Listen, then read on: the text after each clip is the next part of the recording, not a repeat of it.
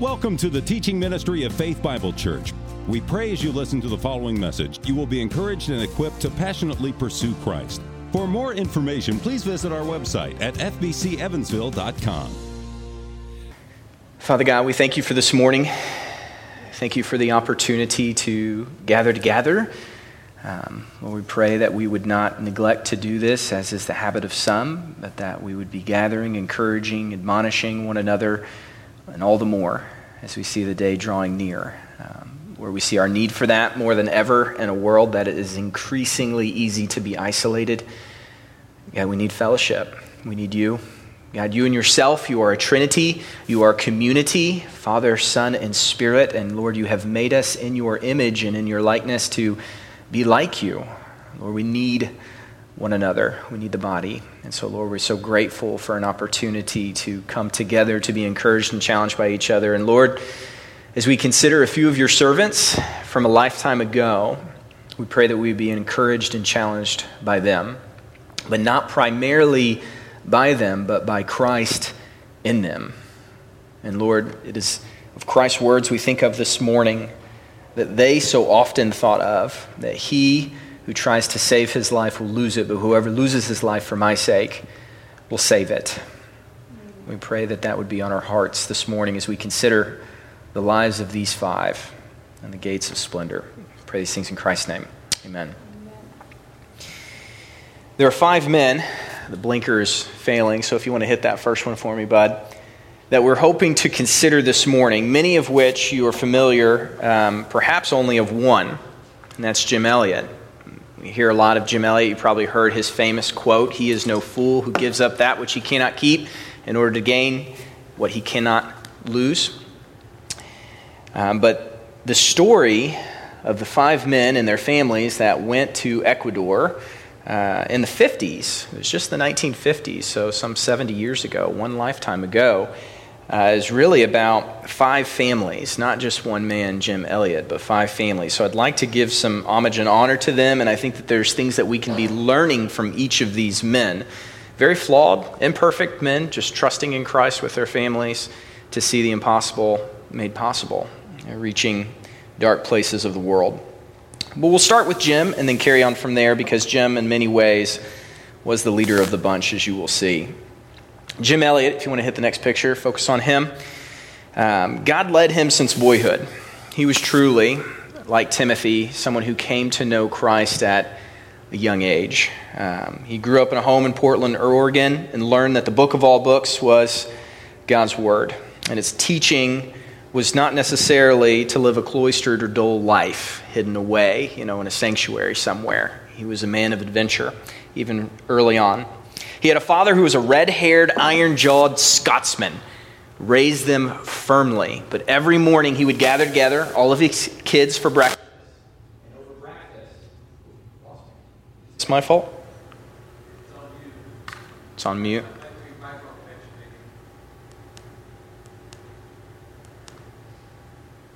Maybe button. There we go. Sorry about that. Over breakfast, he would read God's word to them every morning. The kids would shudder in their seats and they'd do their thing. But slowly but surely, it seemed that bits of it began to sink in. Jim came to know the Lord at an early age. Come high school, he'd be carrying all his books. Of course, I guess in the 40s or whenever it would have been late 30s, early 40s. They didn't have the backpacks that we have today. Who knows? They had satchels or stuff, but I guess they just carried around their books all the time. But always that could be found on the top of all of Jim's books was his Bible. It was always his Bible. Um, and so even from that age, he was seeking to live for the Lord and began directing his life towards missions towards the end of his time in high school. He felt like God was calling him to missions, but it was still very general at this time. It wasn't until he went to Wheaton College that some of that began to sharpen. Uh, first and foremost, he began to limit his extracurricular activities. He had a fear of being occupied by the non essentials and missing the essentials in life. He was a man of vision very quickly in his life. Writing home to his parents because he knew that they were about to get a really good report card for him, and he didn't want them to get too excited about it, he had this to say There is no such thing as attainment in this life. This is on a slide if you want to hit it. As soon as one arrives at a long coveted position, he only jacks up his desire for another notch or so and looks for a higher achievement, a process which is ultimately suspended only by the intervention of death. He was a man who understood the difference between worldly achievement, worldly gain, and that for Christ. He did go out for the wrestling team while he was in college, but with a vision to just make his body a more useful vessel for Christ. He wanted to be in shape. He knew that missions would likely mean a third world country, something that would be demanding and challenging on his body, and he wanted to be fit for Christ. And then in college, he began to do some preliminary studies in Spanish, feeling that God was calling him perhaps to South America, somewhere in that region, something that would be speaking Spanish. Obviously, anywhere but Brazil would be mostly Spanish. Um, it was about this time that Jim met his future wife, Elizabeth, that many of you are familiar with. Around uh, Christmas time in 1947, a friend brought him home around that time, and he wrote back to his parents. Elizabeth later found out about this and chuckled that he spoke of Elizabeth this way in a letter to his parents that she's a tall, lean girl, far from beautiful. There's a guy who knows how to flirt, but with a queer personality drive that interests me. So he was interested. He was interested in her personality. Toward the end of the summer of 1950, Jim's general direction became more clear. He met with a former missionary from Ecuador, and over that time, he showed and shared with him the need of the mission field in Ecuador and told him the dreaded stories of this tribe called the Aucas. The Aucas. Jim spent the next 10 days in fervent prayer and fasting over the, whether or not this is what God was calling him to, and he was led to assurance that this is what God wanted for his life. His parents and those closest to him tried to talk him out of it. They didn't want him to go. They said, There's so many churches here in the United States who don't know the true meaning of God's word. Why don't you just stir up interest and desire for these things that you have in others so others will go? Hear what Jim had to say. You can put the slide up there. I dare not stay while Quiches perish. It's one of the tribes there in Ecuador. What if the well filled church in the homeland needs stirring, they might ask? Well, they have the scriptures, Moses and the prophets, and a whole lot more. Their condemnation is written on their bank books and in the dust on their Bible covers. He's a young man of vision, and he felt like God was calling him. He dare not stay. Why Quiches perish? But Jim knew that he was no good alone. He felt the need and desire for a few good men to go with him. He knew that it was good for him to have help. And so he was quickly praying that God would stir up another young man or two to go with him, and thought for years that that might be his college buddy, Ed McCully. But Ed married, and he had a personal desire to go single and thought that jungle life, at least the first couple of pioneering years, the first pioneering year, would be a demanding call on a man. 1 Corinthians 7 the married man is concerned with the world's affairs and how to please his wife. His interests are divided, but the single man is concerned with the Lord's affairs, how to please the Lord. And so he felt like God specifically, not that it would be wrong to be married, but that God was specifically calling him to be single, at least for the first season of his time in missions. And so enter Pete Fleming. There's a picture of him above. If you want to turn to that for me, buddy. Pete was born in Seattle, Washington in 1928, and early on learned to appreciate the Bible and hold to it as the supreme rule of life and conduct. Those who knew him best in his late teens and 20s uh, quickly saw that he had an incredibly intelligent grasp of God's word and scripture. And he came to know Christ actually through hearing a blind evangelist sharing the gospel. Blind evangelist. So Pete, like Enoch, walked with God at a very early age. Uh, he earned letters in high school in basketball and golf. Um, so he was a multi sport athlete, um, sharp young man. And he got to know Jim while they both traveled east on a speaking tour at some evangelistic opportunities with some young folks. So they spent six weeks in a car traveling together, and over those six weeks, you can imagine the kind of conversations that would stir up over a, plethora of things, and a friendship was started between these two. And after some continued correspondence with Jim through letters, um, Pete decided, um, through some much time of prayer and wrestling, that God was calling him to the mission field as well. So Jim's hopes were fulfilled, and in 1952 they set sail from San Pedro to Ecuador. The early days on the mission field in Ecuador were not exactly as they expected because they went to the capital city at first. So they were not in the jungle yet as their hearts were set on. They were ready for the mosquitoes and flies and whatever may come. But they needed to learn the language. They only had a preliminary understanding of Spanish, and so they, they spent their first six months in complete immersive study of the language. As you can imagine, to go from just English to Spanish and speaking Spanish only all the time, it was quite the undertaking. It was a big trust God. But these were sharp guys that were pretty well equipped for it, quite honestly. Um, and so they spent their time there for six months doing that, and then eventually were able to head towards a previously abandoned mission station. I'm going to butcher this um, Shandia. It's probably my American version of the poor pronunciation. Shandia.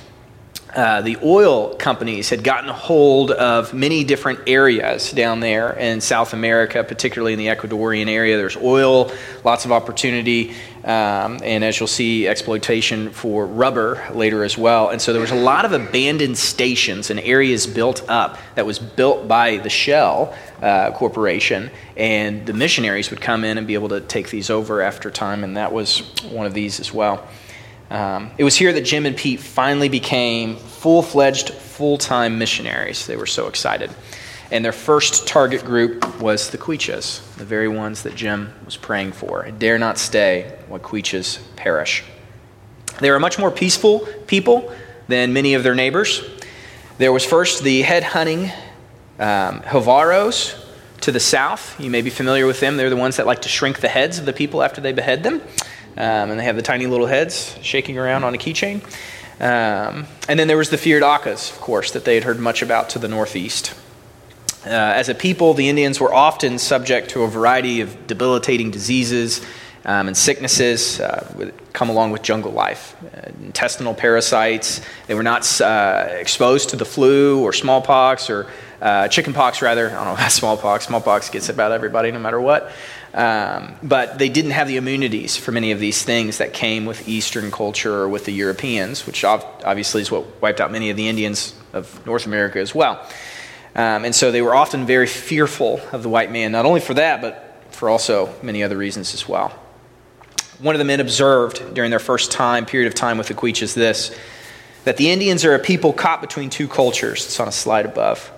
Disappearing the disappearing one of the forebears in the rising white man's world of today. And so they often, the Indians, found themselves in the struggle to hold on to their old previous culture and the influence of the new culture to come, the European Western culture that was influencing itself, industrial culture. This tension was often held within the tribes for all the Indians. The younger uh, Indians were often very eager to learn anything new and were very open to missionaries. But quickly, the influencers of tribes would begin to push back after a few weeks of initial interest and curiosity. The witch doctors and the elders of all tribes had the greatest amount of influence, and they were set in old ways and typically would bring things to a halt very quickly. And they began to find that. But they began to get favor with the uh, with the Quiches after one particular night.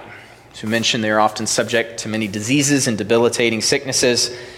And one such night came, a feverish knocking at the door, and the Quechua Indians came running out of desperation to the missionaries because they had, one, seen their love for them, and two, been exposed to the incredible powers of penicillin and antibiotics. And they realized that there was hope, you know, if they just got stuck with a needle. Stick us, stick us, they would say. We need to be stuck. Um, they didn't think that there was any good that could be done unless they were stuck by a needle because they would just witness how people would miraculously suddenly get better within 24 to 48 hours after being stuck. So they brought, they brought several children to them, or actually brought them to the tribe because the children were not able to travel. And one young child in particular, um, they insisted would be stuck. So they did so. Jim gave a shot of penicillin, but out of haste and anxiety, when they did not begin to see the child recover quickly enough, they brought in the witch doctors instead. And the witch doctors immediately uh, refused to allow Jim and Pete to continue any treatment uh, with the child, which they would have needed multiple doses in order to truly recover from whatever it was that was ailing them. Um, but they did allow Jim and Pete to stay, but they shoved them off into a corner of one of the hut. And for heat um, and to keep the bugs away, there was often fires in the middle of these huts. And so you can imagine the entire room just filling with smoke. Um, and they would begin to hear the chants, and this was in the middle of the night, so they're moving in and out of consciousness even in this moment. And the only thing that eventually woke them uh, early in the morning, three or four, was the wailing cries of a mourning mother. While meditating on the third small coffin that they had to build that morning, one of them said this it's on a slide. These happenings gave insight into the life of these people Superstition and fear bound them tightly. Would the New Testament answer the longing of the Quicha for freedom from fear, peace of heart, deliverance from evil spirits? The missionaries prayed and discussed these problems, but still they felt themselves foreigners, felt that they would always be foreigners. The Indian himself must be the answer, they thought. He must learn the scriptures, he must be taught, and in turn, teach his own people. They saw the need for discipleship and to raise up indigenous people of their own to reach their own people. But would God do it? How would He do it? So, to this end, Jim and Pete reopened a missionary school that was in that area with a desire that if they were to offer free education for the young ones, they could use God's Word as the manuscript to teach them how to read and write. So, every day they had the opportunity to expose the young children of the Quichas to the Word of God and they began to see great favor amongst them, many of which began to come to know the Lord over that first year. Next, enter, or sorry, I have one more uh, quote here. While they were getting to share God's word with the Quichas every single day, it began to burden their heart for deeper into the jungle for those that they know had never heard the word of God. This is what Pete had to say about this. He says, The thought scares me at times, but I'm ready. We've believed God for miracles, and this may include the Aucas. And so, even then, even in their first year with the Quichas, they were already thinking towards the Aucas, the people that they know had never heard the name of Christ. It has gotten, or excuse me, it has got to be by miracles in response to faith. No lesser expedient is a shortcut. Oh, God, guide, Pete said. Next, enter Ed McCully and his wife. Ed McCully was the oldest son of a Milwaukee bakery ex, uh, executive. I think I have a picture of him there. Thank you. He grew up in the Midwest, in a home that knew something about sacrifice for the Lord and service. His father was regularly preaching, traveling around the country, constantly talking to his coworkers every time he got an opportunity, even his own employees, about Christ. So he was a working man, he was a professional man, but a man who loved the Lord and was a lay leader very often. Um, Ed went to Wheaton College. You may notice that was the same college that Jim went to. So that's when him and Jim met. He was there in the fall of 1945. Uh, but he didn't initially go with the idea of missions whatsoever. He went in for um, it was economics and business was his first two majors, and it was there that he became a star athlete at Wheaton College. He was six foot two, 190 pounds, blazing fast, and that's almost average these days in college sports. But back then, that was really something. Um, he was a two sport athlete, track and field, and football both. His coach regularly said this of him he's always coming through in the impossible when the chips were down. So Ed was very, very popular. Everybody loved Ed in college. His best platform, actually, though, was public speaking. He was an incredible orator. Uh, matter of fact, he won a 1949 national championship, had over 10,000 students that competed in it for oratory. Uh, see, uh, his senior year, he was elected class president. He went completely unopposed. His brother said, I frankly doubt if anyone even entertained the idea of proposing anyone else for the position. It was a foregone conclusion. Very popular, very beloved. It seemed that Ed was destined for greatness. So Ed entered uh, into studies for the bar, entered into Marquette University, and he was ready to become a lawyer. He was going to be destined for greatness. He took a night job as a hotel clerk in order to have extra time for reading and study for the bar exam, thinking he's going to have a lot of extra time to prepare for the bar exam. And then every night he found himself reading God's Word instead. This is what Ed had to say to a letter to Jim shortly after this time. Since taking this job, things have happened. So it should be on a slide. I've been, stu- I've been spending my free time studying the Word. Each night, the Lord seems to get a hold of me a little bit more. Night before last, I was reading in Nehemiah. I finished the book and I read through it again. Here was a man who left everything as far as position was concerned to do a job that nobody else could handle. And because he went, the whole remnant back in Jerusalem got right with the Lord. Obstacles and hindrances fell away, and a great work was done. Jim, I couldn't get away from it. The Lord was dealing with me. I have one desire now to live a reckless life of abandon for the Lord and to put all my energy and strength into it. Like we said, he'd been friends with Jim since college, and Ed and Jim sh- shared a short period of time. It was kind of like boot training for the both of them. That once again they went on a speaking tour. You notice Jim kind of did this with lots of men back in college, and they were sharing the gospel with a, a group of uh, tent meetings um, and children's classes. Um, and they got to do some uh, radio evangelism during this time as well. Now, just prior to this, uh, Ed also accepted an invitation up to Pontiac, Michigan to do another little speaking opportunity up there. Once again, God had more in store for him than he initially planned. It was there that he met his future wife, Mary Lou. She was a dark haired pianist in the church that he was there to speak at. Um, and he did get to share the gospel, but he walked away with a lot more than I think he gained. Um, during his trip with Jim, as they were doing the tent meetings, he sent a lot, a lot more letters back to Mary Lou than he did mom and dad. Um, it was at this time in a letter that he said to her, I am praying definitely for two things. First, that the Lord will give us wisdom in our relationship, even in the business of letter writing. And second, that as long as we've got anything to do with each other, that each of us would be an influence upon the other for closer fellowship with the Lord. I don't mean that we'd be preaching to each other, but just that our attraction to each other would be a means of attracting us more and more to the Lord. It's beautiful. He says, I know that's the way you feel too. His feelings for her grew. He was wholehearted in wanting to marry her. So he sent her one last letter. You can get a little bit of his personality here, warning her, Are you sure you really want to do this? Here's what he had to say One month from today, you will have lost all freedom and will be subject to my iron rule, my unflinching law, and my cruel command. You have exactly 31 days to reconsider. Do you think you'll really be able to put up with me for the rest of your life? It won't be easy. There'll be plenty of times that you'll wonder why on earth you married me. Have you reconsidered? But then he finishes strong. Now, let me tell you that I love you with all my heart. Well, Mary Lou did not reconsider. They were married, and on December 10th of 1952, so just months later in the same year, they themselves sailed along with an eight month old son, Stevie, for Ecuador. Upon first arrival, they too needed to enter language training, and so it was still another six months before they were able to join Jim and Pete on the mission field. But about six months later, Ed took a 12 day visit to meet with Jim and Pete, and this is what he had to say in a letter back to his folks. Should be on the slide above.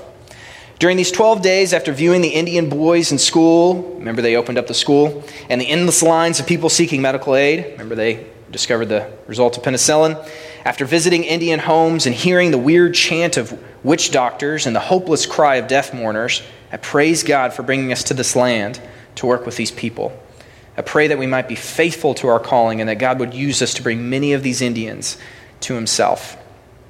So, shortly after Ed and Mary Lou joined Jim and Pete, preaching the gospel to the Quiches, and eventually moving uh, on to the city of Shandia with them.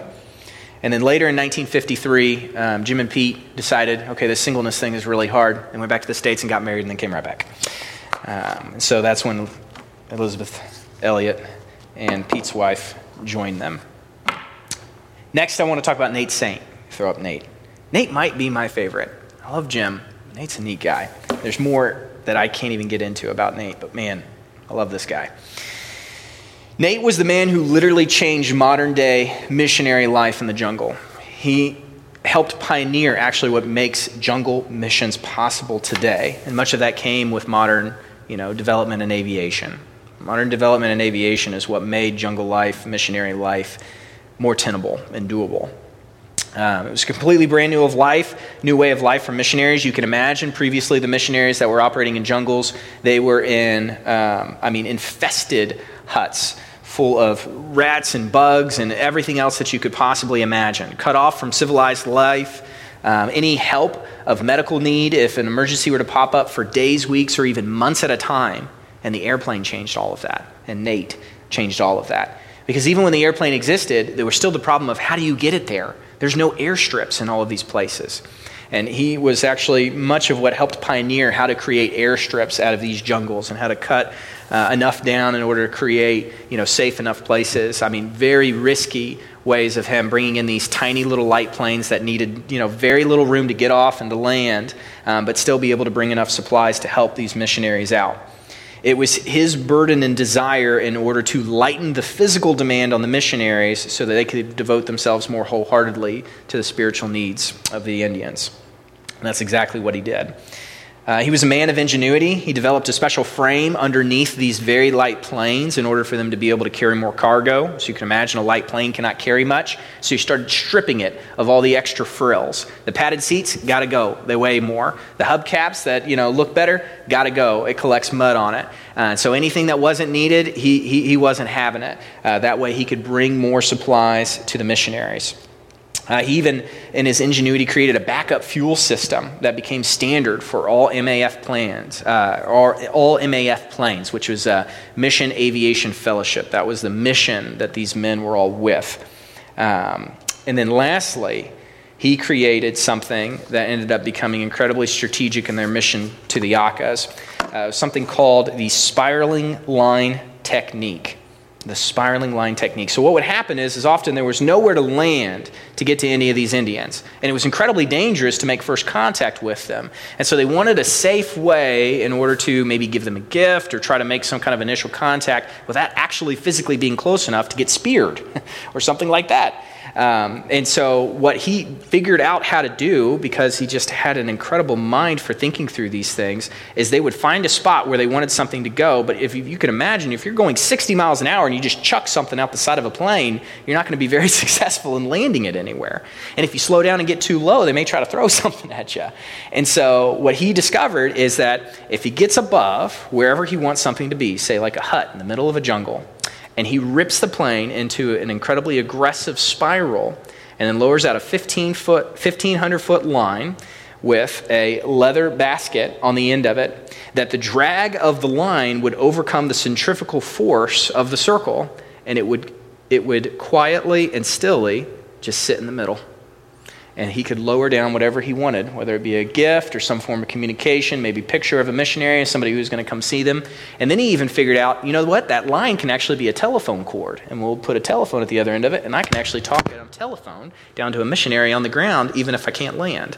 I mean, just incredible ingenuity that completely um, reinvigorated and energized and made deeper missions into the jungle possible that previously were just not tenable or safe for families. We've all heard the phrase behind every great man is a great woman. And Nate was no different. He married a woman named Marge, Marge, rather, Marge.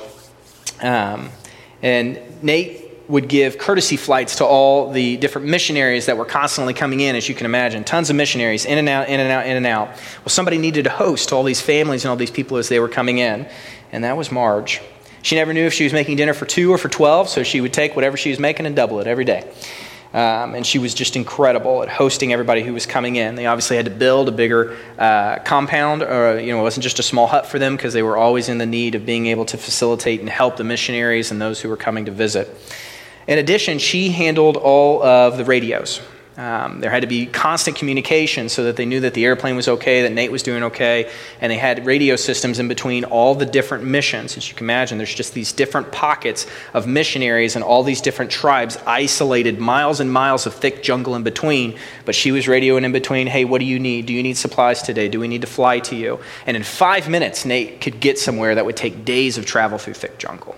So he could just fly over to them, and they were all cutting down places for the plane to be able to land. But Nate's appreciation for Marge and her role was once expressed in a letter like this How glad I am to have you working by my side always. I felt that I personally had sufficient snort and drive for the sprints, but God knew that I needed a flywheel to steady me for the long haul. She is what helped him um, live for the long haul on the mission field. He was no good alone. He was also a man that had vision that was steeled during his time of war. It's actually when he learned to become a pilot, uh, was with the Air Force. And it was during this time that he also learned the value of being expendable. Uh, many of his captains and generals told them that in order for freedom to be maintained, the other soldiers knew that they had to take part in a willingness to be expendable for the price of freedom. Nate was quick to draw that parallel, obviously, over to spiritual things. Similarly, the Lord Jesus asks us, he said, to pay the price for the lost to be set free from the freedom or from the bondage of their sin and death. But often this call goes unanswered. The price just feels too high. But we are not left without an example. God Himself was willing to sacrifice His own Son in order for us to be free from our bondage to sin and death. How we also not follow in His footsteps, He said. Next is a man named Roger Youderian. Roger would be a guy that we would look at and just think, man, there's a lanky guy. Um, you can't see all of him, but he was really tall and lanky and uh, actually afflicted with polio at a young age, but overcame it and actually still played multiple sports uh, in high school. Grew up on a ranching family in Montana, um, but still got three scholarships to college. So a tough, tough guy. Um, eventually, he enlisted in the military in 1943. So, once again, another military man. And he became a paratrooper. And this guy became a war hero. He was an assistant to an army chaplain. Wrote back to his mom at one point saying this The happiest days of my life was the day I accepted Jesus Christ as my Savior for the remission of my sins and duly repented for, and with the help of God, I hope and pray for the faith and strength to glorify our Father through my daily living as a witness and follower of Christ. God began to give him a vision for missions while his time at war. He survived the Rhine jump in 1944. He was decorated for his actions in the Battle of the Bulge. And uh, as we said, his vision began to grow for modern missions, and he wanted to live life all out for Christ as he did in the military after his time at war. So when he returned home in 1946, he enrolled in Northwestern University in order to prepare for the mission field. It was there that he met his future wife, Barbara. Notice these guys, while on mission, while on the way, God was giving them what they needed um, and a bride more times than not in order to, for them to actually be able to do what they were being called to do. They were not alone in this at all. So in 1950, they enrolled in a missionary medicine course. As you notice, medicine is very important for this. They were engaged and married by 51 and on their way to Ecuador with a six month old by 1953. So many of them going with kids, you see. His, mission, his ministry would be to the headhunters, the Jivaros. And it was incredible preparation for him for the Aucas. They were an incredibly violent people, as we mentioned before. Witchcraft, sorcery, hate, violence had deep roots in the hearts of these people. Their children were taught every night to recite the names of the people they're supposed to hate as they go to bed. That was just a daily occurrence for them. Imagine you sit down and pray, and tell your kids you love them, and for them, they would sit down and tell them the names of everybody they're supposed to hate. Interfamily feuds, wars within their own tribe, not to mention other tribes, were just a regular daily occurrence. If someone were to be mad at somebody, steal something from somebody, murder was an easily acceptable answer. They lived in constant fear of somebody else hunting their own life, even people in their own tribe. Not too much unlike the Aucas. Speaking of Roger, Nate Saint once said of him Raj is one of the few missionaries I know who display a real sense of urgency in the task of winning souls. An urgency it was, because he never knew how long he had with any of these Indians. After some time of ministering to the Jivaros, not really seeing a lot of fruit, quite honestly, and becoming a little depressed by it, he grew a heart for their mortal enemies, the Ashuras. The Ashuras. I'm probably butchering that. But Raj moved closer to them, eventually gained enough favor to get invited into the tribe, and a terrible flu outbreak happened. Many of, many of whom looked like they were going to die. So then, who flew in with medicine? Nate Saint. So Nate's coming in on his way to drop off some uh, medicine, some penicillin to him. Raj is freaking out, just needing this because literally he's trying to hold the whole tribe together as everybody is nearly on their deathbed. And on his way, Nate is traveling once again to somewhere they've never been before. Raj is ministering to the Jivaros, gains a heart for their mortal enemies that have never heard the gospel, so he goes to a part of the jungle that's never been gone before. They've never been able to find the Aucas, by the way, uh, up to this point. And now Nate Saint is flying to a part of the jungle he's never, and he notices something in a faraway distance. Doesn't know what it is, just feels like the Lord's leading him. And so even though Roger's in a lot of hurry, he's like, I, I need to take five minutes and go over here. And he finds the first hut of the Aucas. They've never seen the Aucas before. So on his way to this, it was actually their first discovery of where the Aucas were hiding in the jungle. They'd only heard of them, they'd never been able to actually find them, and nobody would dare tell them where they were because all the other Indians feared them so much. Speaking of the Aucas before the sighting, Jim Elliot said this. He's a bold guy. One of these days, we're going to spot those boys, and from then on, they'll be marked men. He's a leader. I think that's on the slide. Yeah, thank you. But now they had spotted the Aucas, and their hearts were set for them, so they began to pray fervently. Okay, we know where they are. Lord, would you open a door? Would you open a door? Would you open a door? So they're seeing favor or not seeing favor, depending on you know who they were and who they were ministering to, but their hearts were still for deeper parts of the jungle. About the Aucas, Nate Saint wrote this. For a number of years, the Aucas have constituted a hazard to explorers, an embarrassment to the Republic of Ecuador, and a challenge to missionaries of the gospel. The history of the Aucas goes all the way back to 1541. Francisco Pizarro, you history buffs may know of him, he's the guy who ended the Inca Empire. So this is no pushover of a guy. Um, he's an explorer, but he also had armies at his will and he sent one of his most adventurous lieutenants to follow the Amazon to its mouth, down deep into the jungle. He had hundreds of soldiers with him. 97 lived. Some of them died due to hazards, but almost all were killed by hazardous, hostile Indians.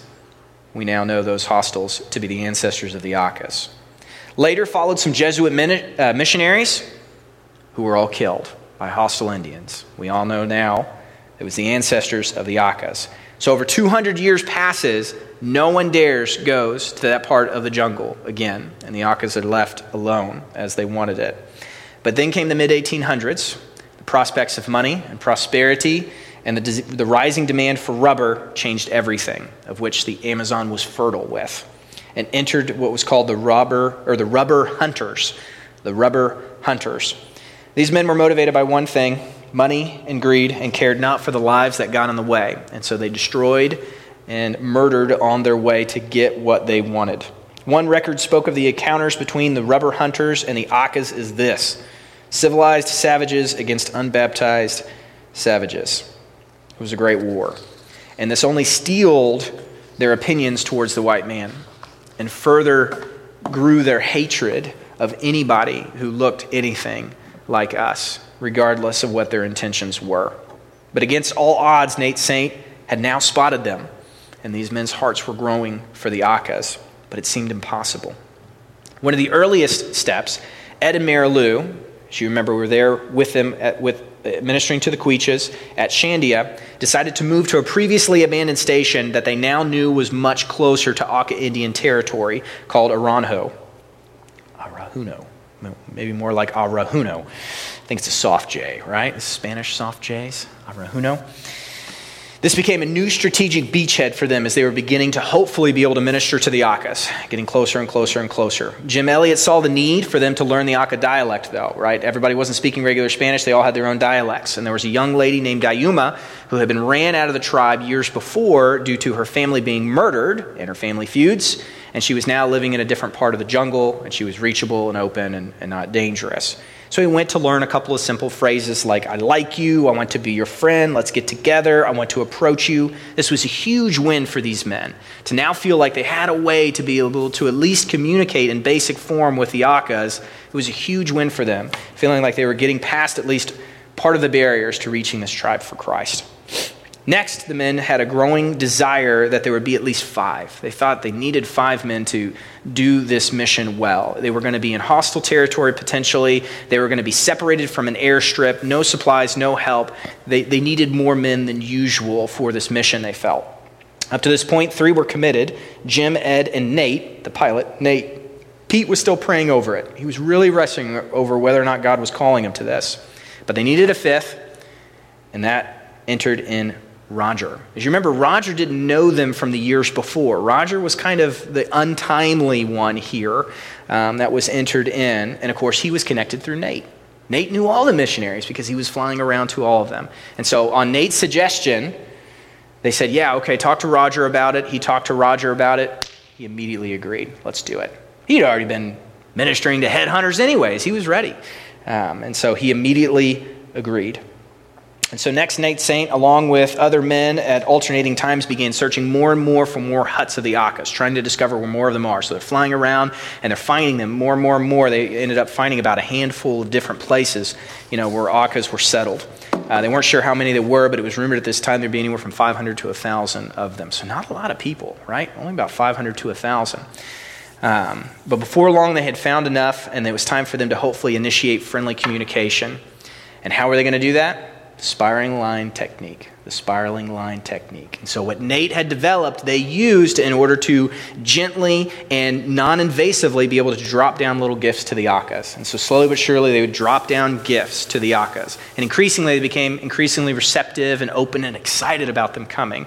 um, to the point where they felt like, okay, like we can we can try to go and encounter these people now. And they did it on the same day of the week, multiple weeks, week after week after week after week. They just do it one day a week, one day a week. And so they were slowly trying to warm and pray open the hearts of the Aucas to them.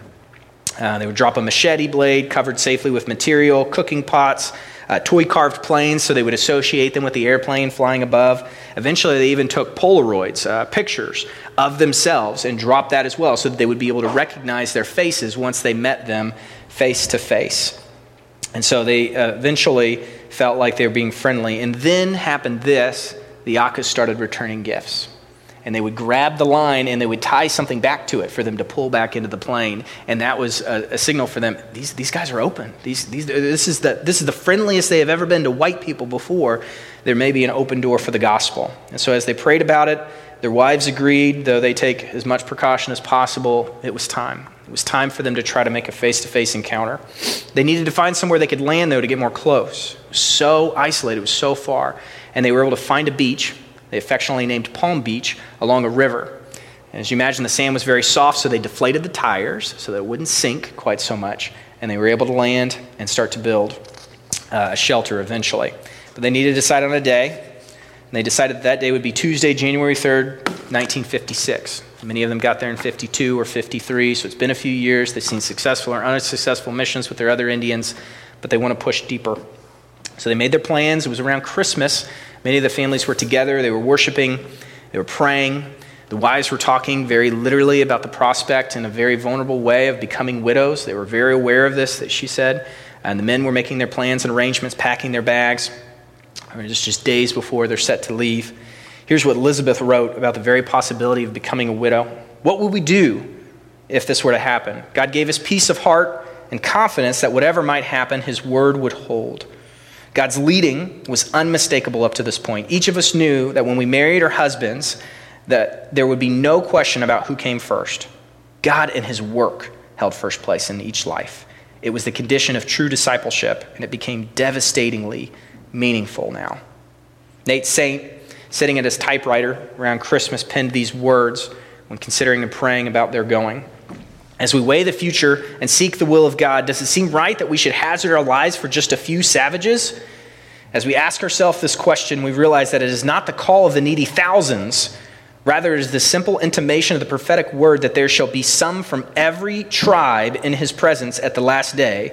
And our, our heart felt that it is pleasing to him that we should interest ourselves in making an opening into the Auca prison for Christ. Continuing, he said, as we have a high old time this Christmas, enjoying ourselves this Christmas, may we know, may we who know Christ hear the cry of the damned as they hurtle headlong into a Christless night without ever a chance. May we be moved to compassion as our Lord was. He saw the crowds. He had compassion on them, for they were harassed and helpless like sheep without a shepherd. He turned to his disciples and he said to them, The harvest is plentiful, the laborers are few. Pray earnestly that the Lord of the harvest would send laborers into his harvest field, right? May we be moved with compassion as our Lord was. May we shed tears of repentance for those who have failed to bring, that we have failed to bring out of darkness. So the day came, it's January 3rd, 1956. Elizabeth notes that as her husband walked away from the hut, he did not look back. He set his face to Jerusalem like flint, right? He did not look back. He who sets his hand to the plow and looks back is not worthy of my service. He did not look back. I went to Palm Beach. You try not to like him. you get so attached. So they were dropped off on January 3rd. Entire day was spent just building camp, right? They couldn't really do anything else. They had to build shelters up above the ground. There's cougars, there's you know all sorts of different jungle animals that would have been hazardous to them, so they had to build shelters up above the ground. So it took them the entire day to do so. Nate took multiple flights, first dropping off the men, then doing several um, different flights for cargo. And so it took just a whole day getting ready. On January 4th, they spent that day using all the language they learned from Dayuma, shouting into the woods, trying to get them to come out to them. It wasn't until uh, day four on January 6th. They had almost given up any hope that anyone would come, and then finally three. Finally, three showed up. There's two women, one man. I spent the whole day with them. Um, had no stinking idea what half the time they were saying. Uh, but they were very friendly eventually and warmed up to them, and they were so hopeful. By the end of the day, they left. They even put the guy in the plane because he showed incredible interest in the plane and flew him over all the other Auca huts so he could shout down at them, Hey, come to the beach, come to the beach. And they weren't sure it was going to work because the next day nobody showed up. But eventually, um, Nate Saint and his plane spotted 10 guys on their way. They were so excited. They radioed back to their wives. They're going to be here by noon. We'll check in again at 4.30. And they, uh, they even said they're, they're going to be here in time for afternoon service. They're so hopeful. 4.30 came and went. There was no word back. Nothing but silence, which had never happened before. Nate and his wife Marge had always been in communication every hour on the hour, anytime he was over on a flight. So this was very irregular. No one slept well that night.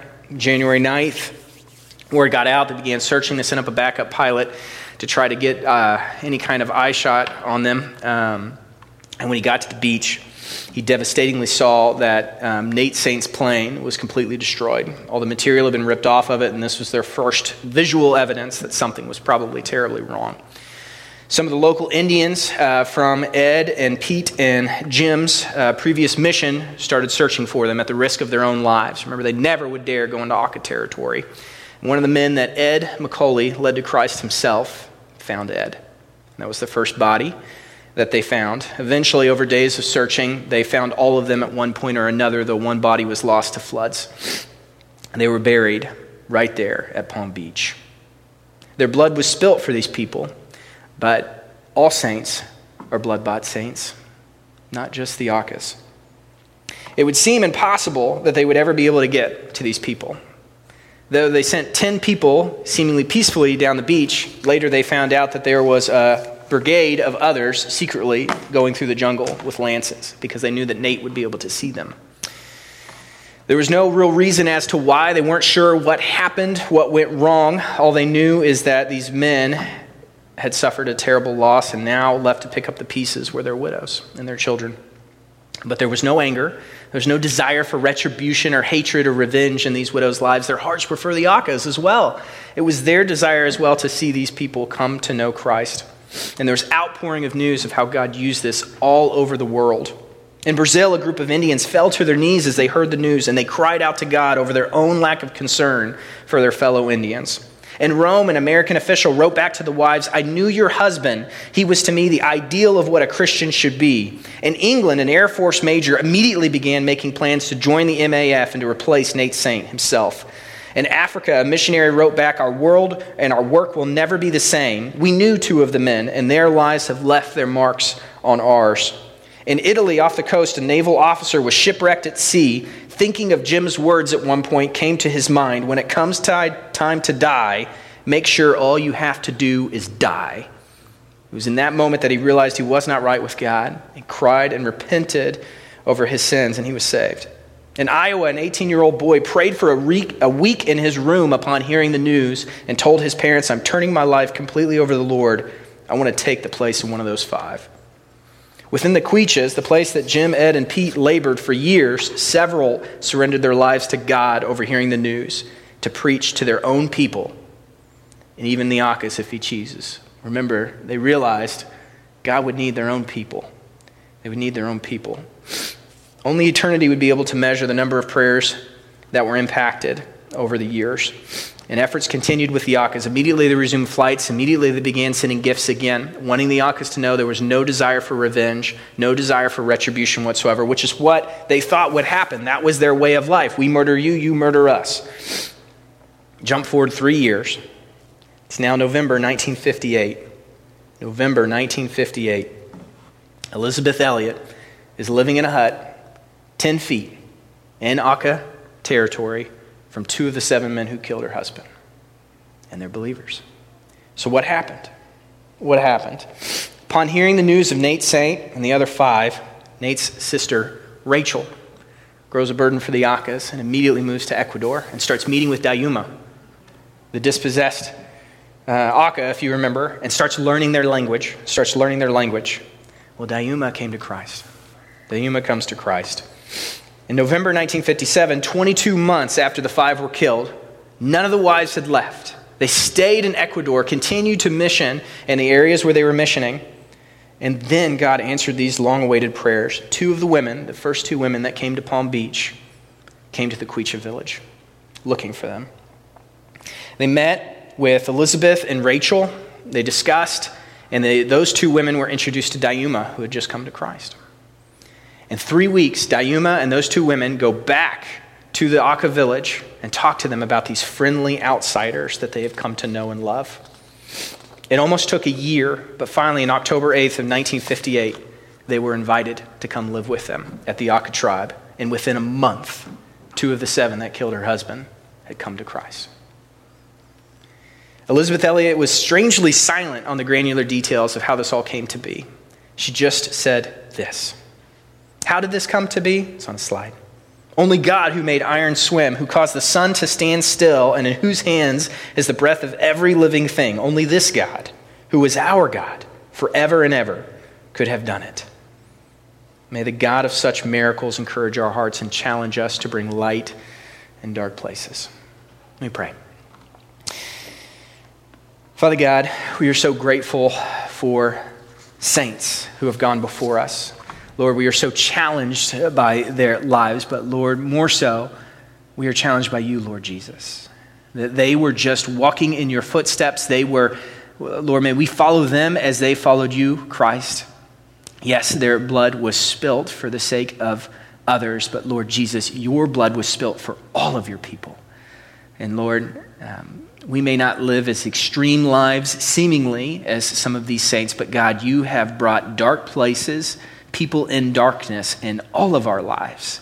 And Lord, we all have an opportunity to preach the gospel in those dark places, whether it be in our families or in our workplaces or otherwhere, wherever you may lead us, God. We pray that, Lord, we would be so ambitious and willing to step out on faith, to be rejected, to be not liked, even hated, so that you may be loved, God. We know that you're not pitiful and begging for people to love you, that God, you call out and demand in darkness that hearts of stone become flesh, and it is. We just pray that, Lord, we would be humble, willing servants to follow in your footsteps and be obedient to the call that you have called us, God, to preach the gospel to all nations, and then the end will come. We love you, Father. We pray these things in Christ's name.